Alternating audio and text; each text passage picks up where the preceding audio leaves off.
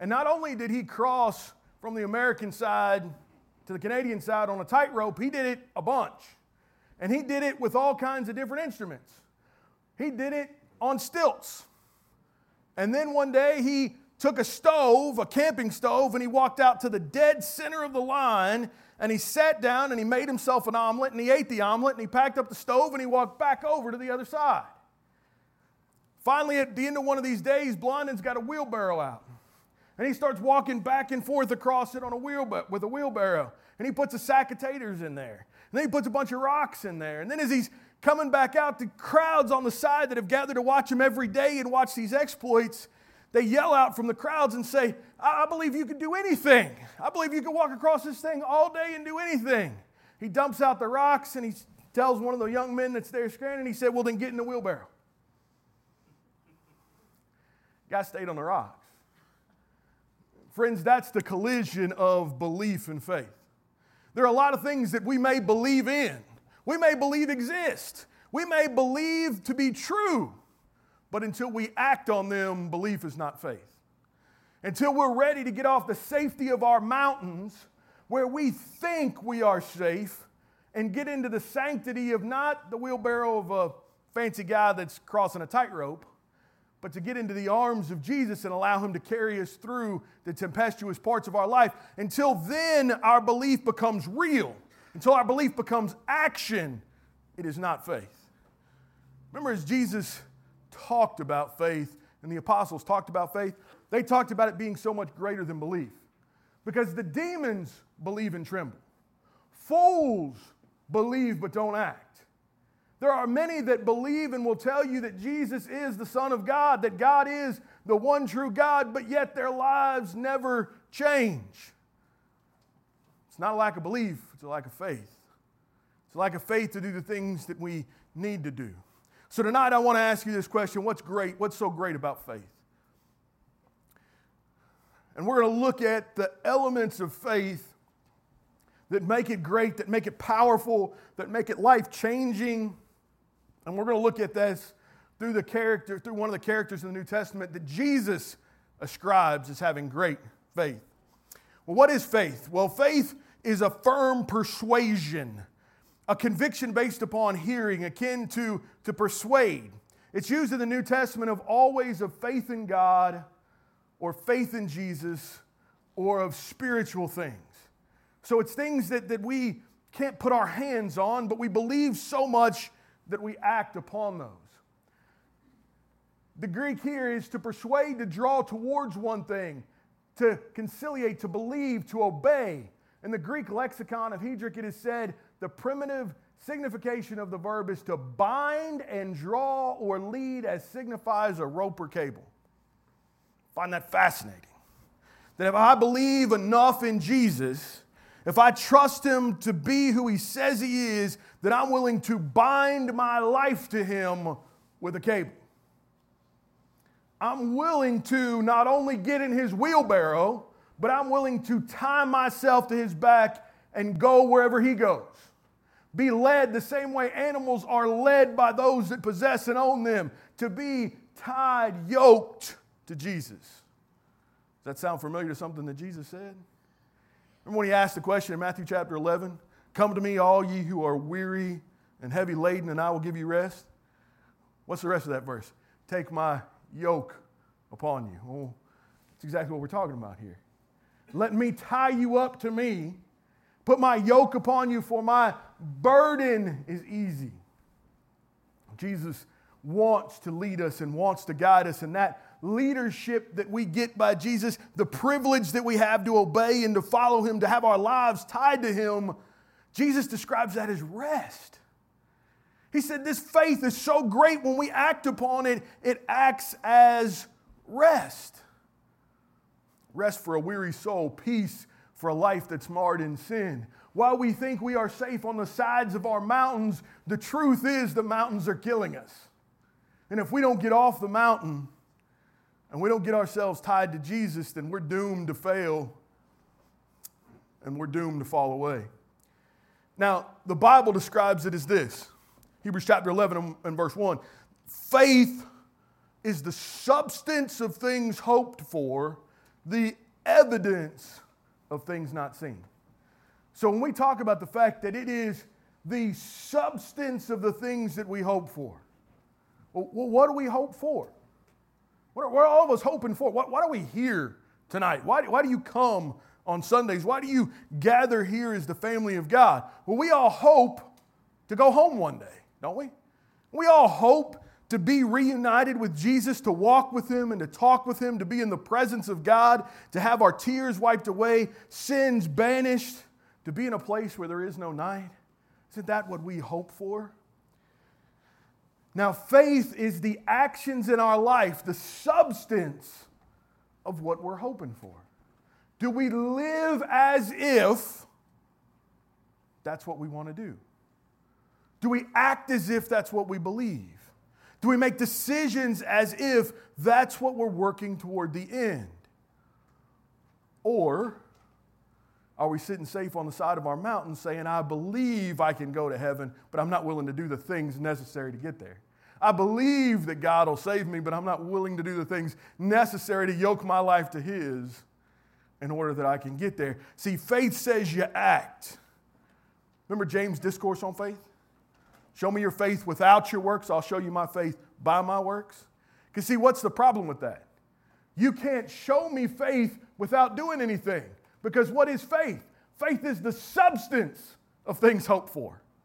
What James is pointing out there is that when you say you have faith, but you don't have any works that show that faith, you're lying because you can't have faith without works. Doesn't make any sense. Because faith, at its very essence, is substance, it's evidence of things not seen. So let's talk about Matthew chapter 15. If you'll open your Bibles there with me to Matthew chapter 15, and we'll start here in verse 22. And I want to introduce you to a Canaanite woman. Matthew 15 and verse 22, we read about this Canaanite woman who comes to Jesus because her daughter is possessed with a demon and is, is enduring trials, struggling. Now, the first thing we need to understand is that what a Canaanite woman is. You see, a Canaanite is actually worse than a Gentile. Because a Canaanite is a mixed breed between a Jew and a Gentile. Jews were the chosen people of God. And if we look at Jesus' interactions, he's to come to the chosen people of God. But we see a few interactions with Canaanites. Remember Jesus when he's down at the well and, and he's drawing water and he asks the Canaanite woman that's there to draw the water for him and, he sa- and she looks at him and says, Why, you're a Jew, why would you ask me, a Canaanite, to draw water for you? Y'all look down on us. We're, we're worse than Gentiles. So she's coming from a position of great disadvantage to come to Jesus. But yet, through the course of this story, Jesus tells her that she has great faith. Here's the interesting thing about that there's only two times that Jesus ever tells anybody they have great faith. One is a centurion, who would be a Gentile, and the second one is this Canaanite woman here. Now, I want you to let that sink in. Jesus doesn't tell Peter he has great faith. He doesn't tell Andrew or James or even John, the disciple that he loves, that he has great faith. He tells the centurion and this Canaanite woman. I could tell you, standing here from this pulpit tonight, that I think Kyle has great faith. And that's an opinion, right? Some of you may agree with me, some of you may disagree with me. I don't, I don't know what all Kyle does around here. But doesn't it, how much more weight does it carry when the person that sees the thoughts and intents of the heart says it and describes it to you? You see, my opinion may carry some weight because some of you all may think, well, you know, he's a pretty sharp guy. He's insightful. I think if he's got that opinion, it's probably right. But when Jesus says it, it's gospel. And when not only Jesus says it, but the Holy Spirit records it, and it's left behind for our understanding, even though, as John writes, many other signs and wonders were performed, that there's not enough pages to fill up, but these are written that you may believe. This is left here for you and I to know that Jesus, as he looked into this woman's heart, based on the actions that we're going to walk through tonight, what great faith looks like. Great faith not in the eyes of men, not in the eyes of the Pharisees, not in the eyes of the Sadducees, but great faith from the one who great faith is belonged to. When Jesus says you have great faith, friends, you have great faith. But why was it? Why was it great? Let's read the story together. Behold, a Canaanite woman from that region came out and was crying, Have mercy on me, O Lord, son of David. My daughter is severely oppressed by a demon. But he did not answer her a word. And his disciples came and begged him, saying, Send her away. She's crying out after us. He answered, I was only sent to the lost sheep of the house of Israel. But she came and knelt before him, saying, Lord, help me. And he answered, It's not right to take the children's bread and throw it to the dogs. And she said, Yes, Lord. Yet even the dogs eat the crumbs that fall from their master's table. Jesus answered and said, O woman, great is your faith. Be it done for you as you desire. And her daughter was healed instantly. Listen, as, as we read this story, every time I read this story, it hurts a little differently.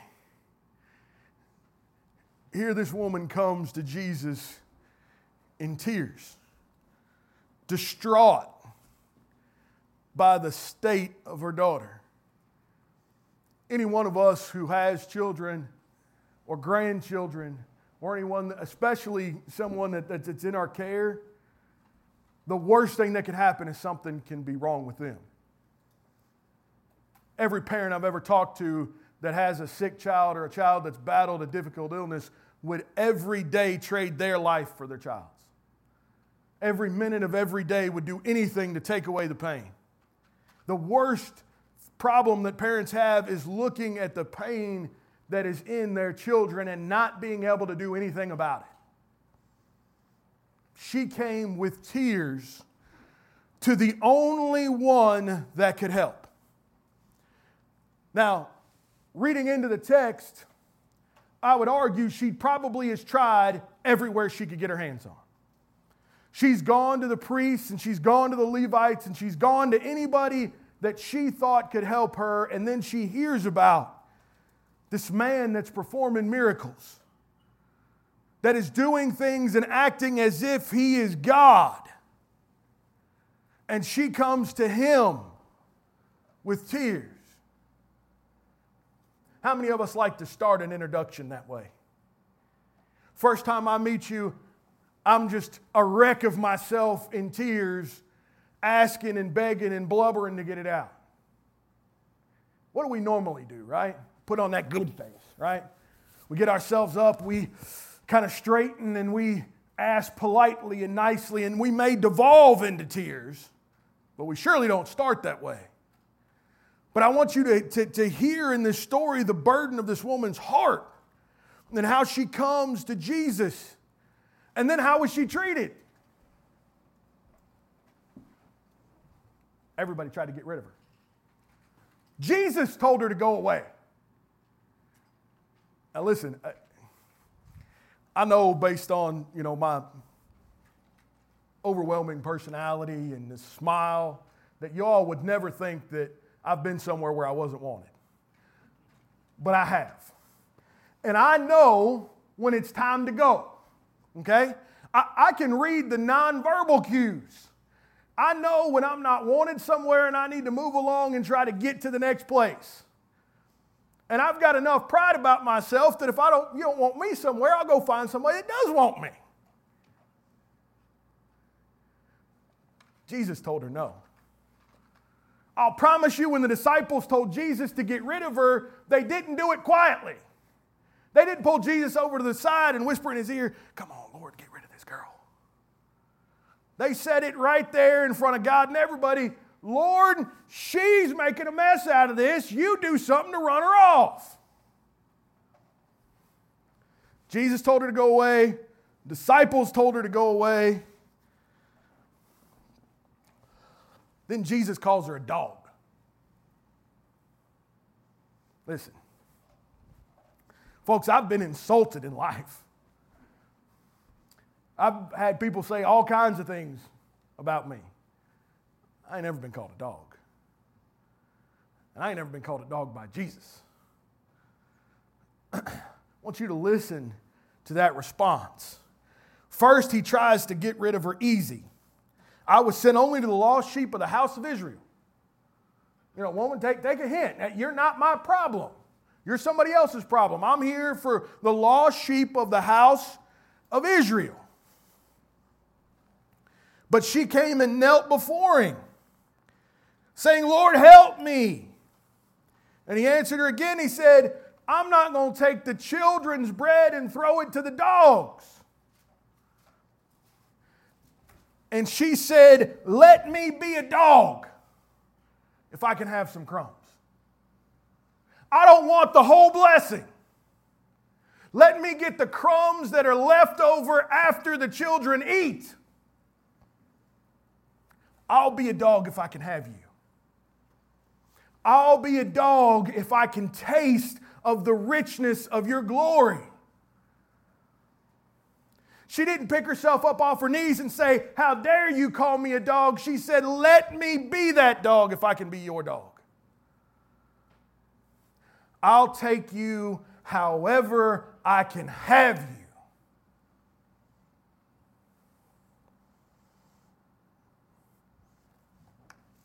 And Jesus just looked at her.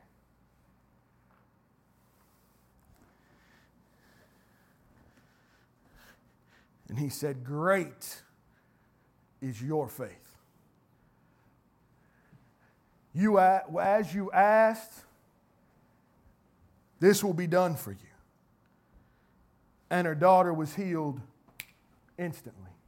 You see, these faith healers make you come to a coliseum and make you stand up in the crowd and they'll slap you with the spirit or knock you down or bowl it into you and it's a big show and it's very, very successful in nine to 12 months if you've had an ounce of recovery. Jesus never saw her daughter. Jesus never laid eyes on her, never put hands on her. His garment didn't cross her daughter's flesh. Jesus just said it was done, and it was done. Notice there's not even any follow up from her. She doesn't say, All right, Lord, great physician, let me take you back to the house and let's get this rectified. He said, Be it done. And she believed it was done. In her faith, she came and asked for just a little, just crumbs. I'm convinced this woman would have been exorbitant if Jesus would have just lessened the oppression of the demon. Even if he didn't completely heal the daughter, if he would have just given her life some ease, she'd have been happy to have that crumb from the master's table. But yet, he proclaimed her faith to be great, and her daughter was fully healed. There's not a greater feeling I'm convinced in life of having your child battle a serious illness and you to hear back that they're fully healed. There's pictures and accounts and things that you see at children's hospitals of children that have had cancer and terrible diseases that they've been able to cure, go into remission, and the child's proclaimed healthy finally, and the beaming look in the parent's eyes, the smile on the child's face, the relief that comes from that. Can you imagine? Can you see this woman's face? Can you see her pride, her joy, her exultation at this great blessing that Jesus did for her? All because her faith was great. Did she believe that Jesus could heal her daughter? Absolutely. But where faith becomes substance, where belief transforms into faith, is when she would not be denied. Friends, what about in our lives? What about in our lives? What's standing in our way of getting to Jesus and being tied and bound to Him? Is it because we won't come with tears? Is it because our pride says we've got to save a little face? One of the interesting things I've always noted within churches is how few people respond to the call or the invitation. Just the law of large numbers says we should have at least one person, at least a couple of times a month, that's struggling with something enough in their lives that they either need the prayers of the congregation, they need to repent of something publicly, or they need their faith increased. But yet, I'm sure you can look at your numbers and think back over the time that you've been here at Lakeside or the time you've been at your congregation, and you could probably count on one hand the, the last five people in the last 10 years that have come forward. Why is that? Well, you see, preacher, if I come forward, they're going to know I'm a sinner. You see, if I come forward and I tell them that I've got sin in my life and I need prayers of the congregation, then they're going to know that my life isn't perfect. Friends, if my life was perfect, I wouldn't be here. I wouldn't come. If I wasn't an absolute wreck, I would never come to services. I wouldn't. But I'm here because I'm messed up and I'm broken. That's why I'm here, because I need you. And I need you to make me better. And I need God to make me better. And I need the great physician to work on my stubborn, foolish, pig headed heart. That's why I'm here. Now, if you're here because your life's perfect and you're here for vanity's sake, then that's another reason why you need to come forward and we need to talk. But we can't come with tears. We can't come and let everybody know that we don't have the perfect family with the perfect number of kids and that everything's fine. Like we lie to each other at the back door every time we come in, right? How you doing, brother? I'm fine. Well, it looks like you just woke up out of the back seat of your car. You sure you're fine? Yeah, yeah, good, good. We don't have any idea what happened at home. We don't know what they're struggling with. Y'all ever had this ride into church? You wake up late Sunday morning, you're trying to get to services. Nobody's where they're supposed to be. You can't find your clothes or your socks or your toothbrush. The kids can't find their stuff. You're running around like a maniac. You're throwing a Pop Tart or a frozen waffle that's not even cooked into their mouth, into the car on the way to services.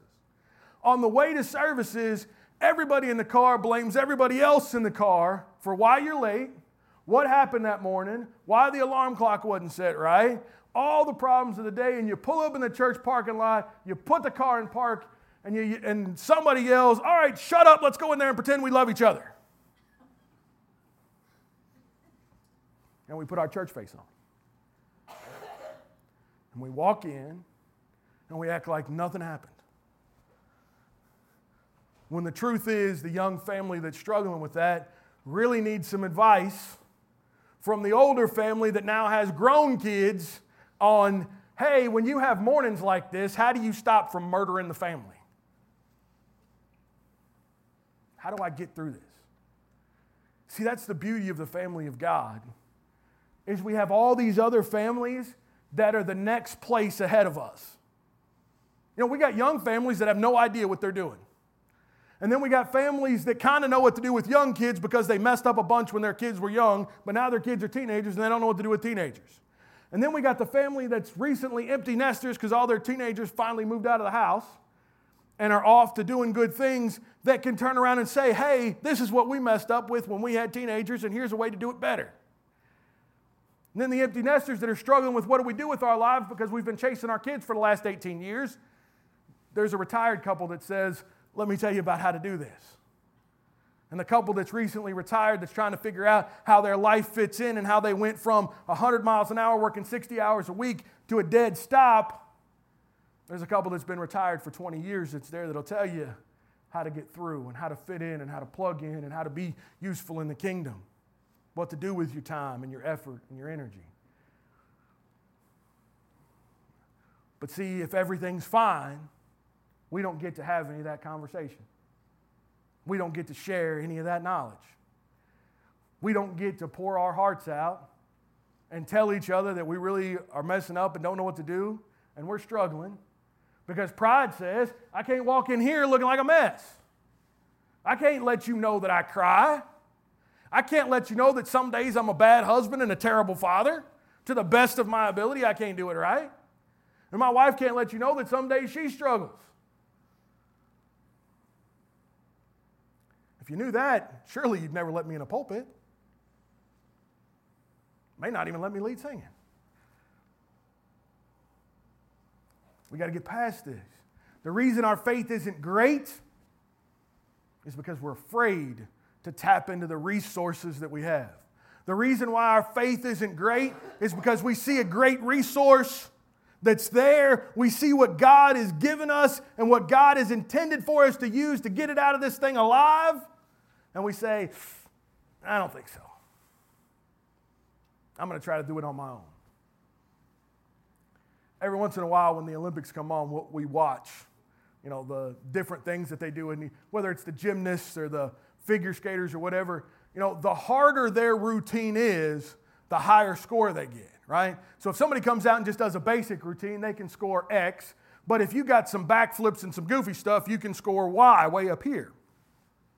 I'm convinced as Christians, we think we need to up our degree of difficulty. I don't need the Holy Spirit involved in my life. I don't need the elders involved in my life. I don't need the other members of the congregation, the older families involved in my life. I can do this all on my own, and I'll get the big house in heaven. Friends, if we get a house and the projects in the back of heaven, that's good enough. Friends, I'll live under a bridge in heaven if I'm there in the presence of God where there is no night and there is no pain and there is no sorrow. I don't need the big mansion. I don't need the big house. I'm going to be lucky to sneak in. Our pride has to get out of our face way. We got to be willing to be vulnerable to one another and vulnerable to our God. Will we let people turn us away? This woman didn't let the disciples didn't let Jesus. No, no, no. She was getting to Jesus. However, she had to get there. How many of us have lapse in faith because of maybe some unkind words another brother or sister says to us? Folks, if you've never preached for a congregation, the most dangerous spot in the entire building is not the pulpit, it's standing at the back door. So, back in the late 90s, 98, 99, 2000, I was in the preacher training classes in Danville. And I was young and full of energy and not a whole lot of wisdom. And one of the things they thought it would be good for me to do is to go preach at country churches, all up and through Pulaski County. So I was on a circuit. There was four or five little country churches, 10, 12, 15 people at each of them that were thankfully hard of hearing and would let me come. About the fourth or fifth sermon I ever preached, and I'm not going to tell you where it was, just it was in that county, and there's 4,000 churches in that county, so you ain't going to figure out who it is. Get done with the sermon, and this older woman comes back to me and she says, Son, you should probably think about doing something other than preaching. but I, we appreciate you coming. And walked out the door. I thought there for a minute and thought, was it that bad? I thought it was pretty decent. Otherwise, I wouldn't have said it. I could have that day quit. I could have got back in my car, went back to Danville, told them I wasn't cut out for preaching, and drove back to Cincinnati, where I was born and raised, and started working somewhere else and doing something else. But I decided that, you know what? I think I'm a little bit better than that, and I'm just going to work harder.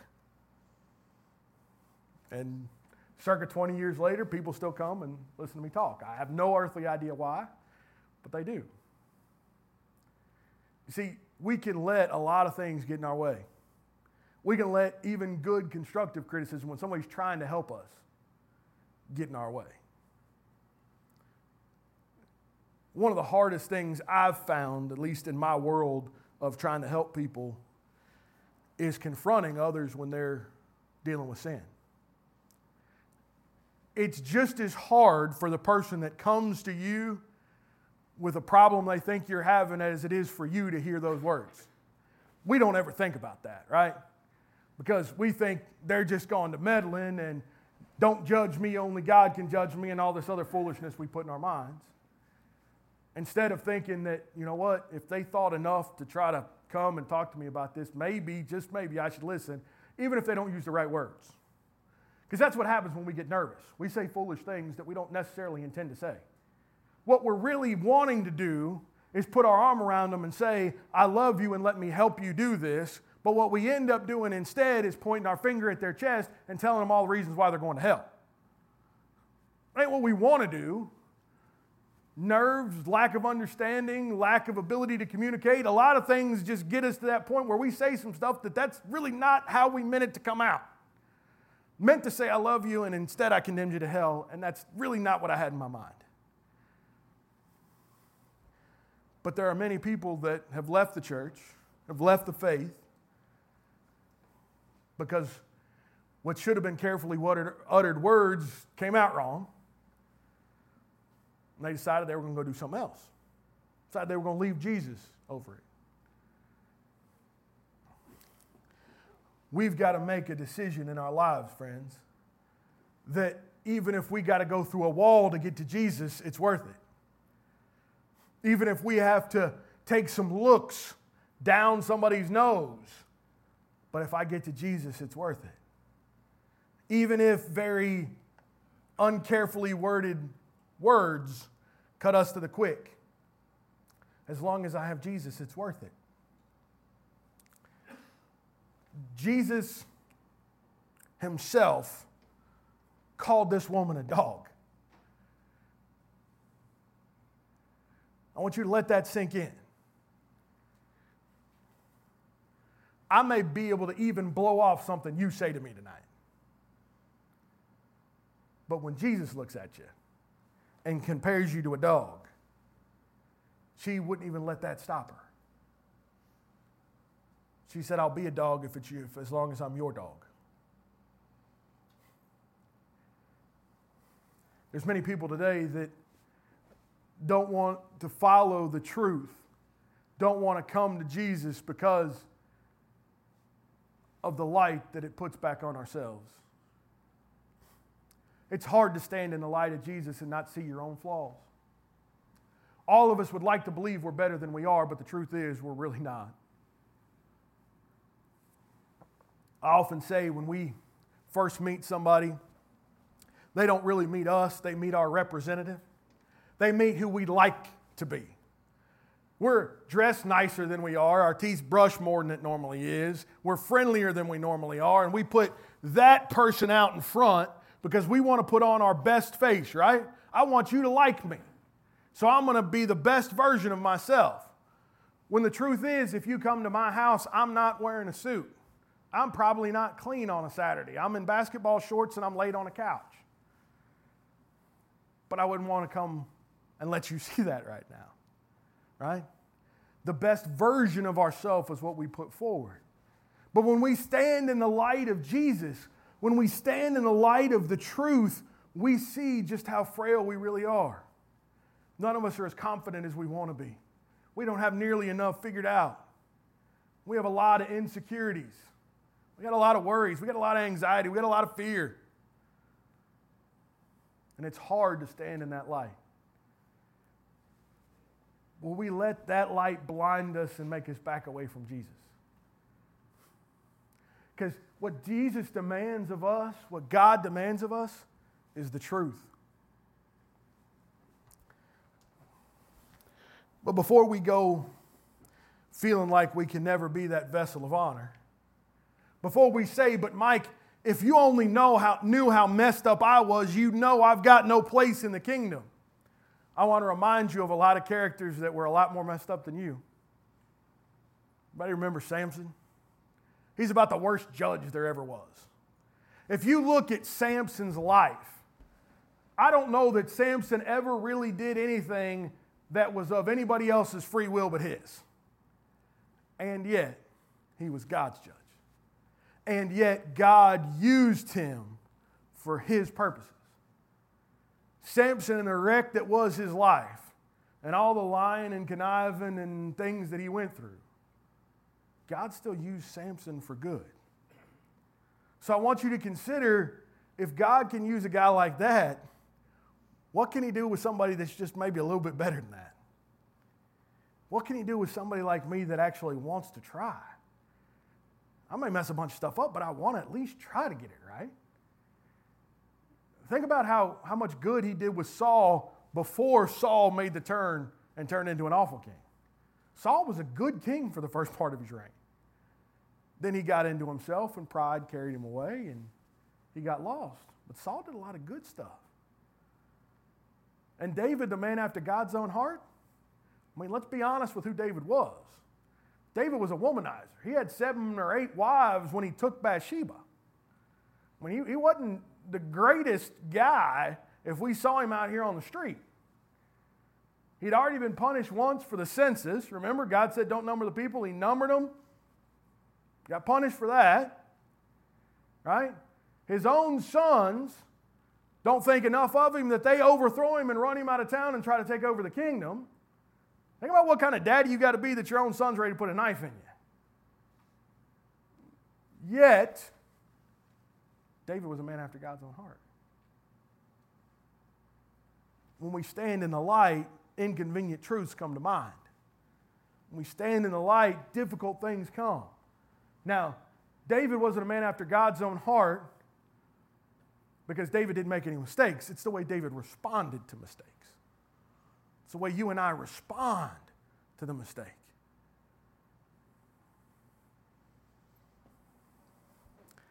You can be a good person and do bad things. We don't like to see it that way, right? If you read on the news tomorrow that it turns out Mike's been a bank robber for the last 10 years, does that mean everything I said here tonight wasn't true?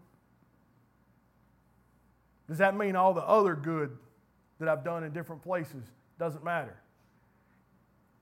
Or does that mean I made a mistake that I've now got to pay and atone for?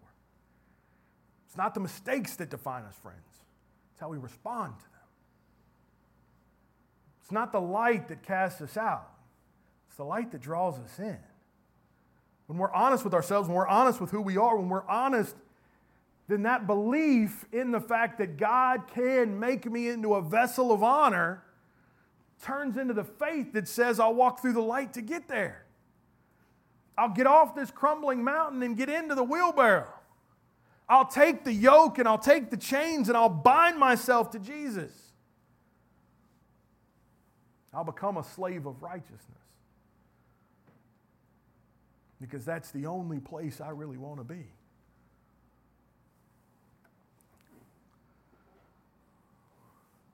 Well, we ask for just a little, knowing that we'll receive greatly? One of the hardest things we have in life is we, we like to compare ourselves to other people. Well, Mike, I can't have great faith because I'm not going to be Paul. I'm not going to spend my whole life going over the world, creating churches and baptizing people and casting out demons and doing these miracles. I just can't do it. I'm not that good. Okay? I don't know anybody else that was either. Or we say, I, I can't even be as good as, as maybe our preacher or our deacons or our elders or a big name preacher in the faith. But is that what Jesus requires of us? Seems to me, he said, that sometimes just a cup of cold water is all we need. It's the right heart, it's the right intent. It's a little. We take a little step, and Jesus takes over. We take a little step in the right direction. We say, God, use me, mold me, make me into what I ought to be. We find out we can be something far greater than we ever thought. I'm not there yet, but one of these days, one of these meetings I'm going to do, I'm going to have the courage to put up pictures of high school and early college wild, reckless Mike. You wouldn't recognize him. He looks like a fool, and he acted a fool for a long stretch of time and was the farthest thing from the faith that you've ever seen. I don't say that to pat myself on the back. Please don't misunderstand me. But I go back and I look at that guy from time to time because I see what happens when I say, Not my will, but thine be done. I can see what happens when you take a loudmouth, argumentative, confrontational jerk and get him to shut his mouth and listen. See what happens when you strip away the desire to be right all the time and instead replace that with a desire to be helpful? Friends, my greatest flaw has always been being too smart for my own good. I've won a lot of arguments and lost a lot of souls because I had to be right. Finally, I got it one day and realized I don't have to be right if I can be helpful. Think me a fool if I can get you to Jesus. Because it's not about me the more we realize in this life that it's not about us. It's not about how smart I am. It's not about how charismatic I am. It's about how I can help get you to Jesus. How I can help you see the truth. And if he can do that with somebody as messed up as I am, y'all aren't as bad as I was. He can do great things in our life if we'll just have the great faith to accept that. Tonight, the question I leave you with is what about your faith? Would you categorize it as being great? Would you say you've got great faith? But the harder question than that would Jesus say you have great faith? Or would Jesus find us lacking? Would Jesus find us dissuaded, unable to come if it cost us tears? unable to come if there were people in our way, unable to come if the demands of God were in our way, unable to come because we don't know how to ask for a little. Would Jesus find us lacking? Would we say it's too hard? Or we've got too much pride? Or do we have enough faith, enough trust to act upon the belief that we have in Jesus? If you don't, there's help. We can help you. That's what we're here for.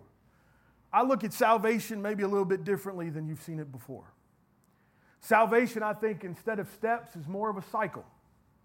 It begins with learning about God. The more we learn about Him, the more we trust Him, the more we love Him. That knowledge, that trust, that love leads us to being able to turn away from our sins, to embrace Jesus as the way, the truth, and the life, and to die to sin being immersed in water, having those sins washed away, rising to be selfless, less of self and more of thee. And then we go around again and we keep learning and we keep trusting and we keep loving and we keep turning and we embrace Jesus deeper and we put to death the sin in our members and we war against the flesh and we become more selfless. And then we love more and we learn more and we trust more and we turn more and we embrace deeper and we hold on tight as we try to vanquish the sin in our members. And we're more selfless, more compassionate toward others, more full of forgiveness, more full of grace, more looking out for the best in others and trying to help everybody get to our same hope. Friends, if you're not a child of God, you haven't started this cycle. And we can get you on that tonight. We can help you. We want to help you. The family of God here stands to help you. If you are a child of God, you're somewhere on that wheel, or maybe you're teetering off the edge. Maybe you haven't been spinning around and you've gotten stuck somewhere. Let us pray with you and pray for you. Let us study with you. Let us help you see what you can be, that vessel of honor, maybe that you don't even trust yourself for. Have great faith and take the first step you need to as we stand and as we sing.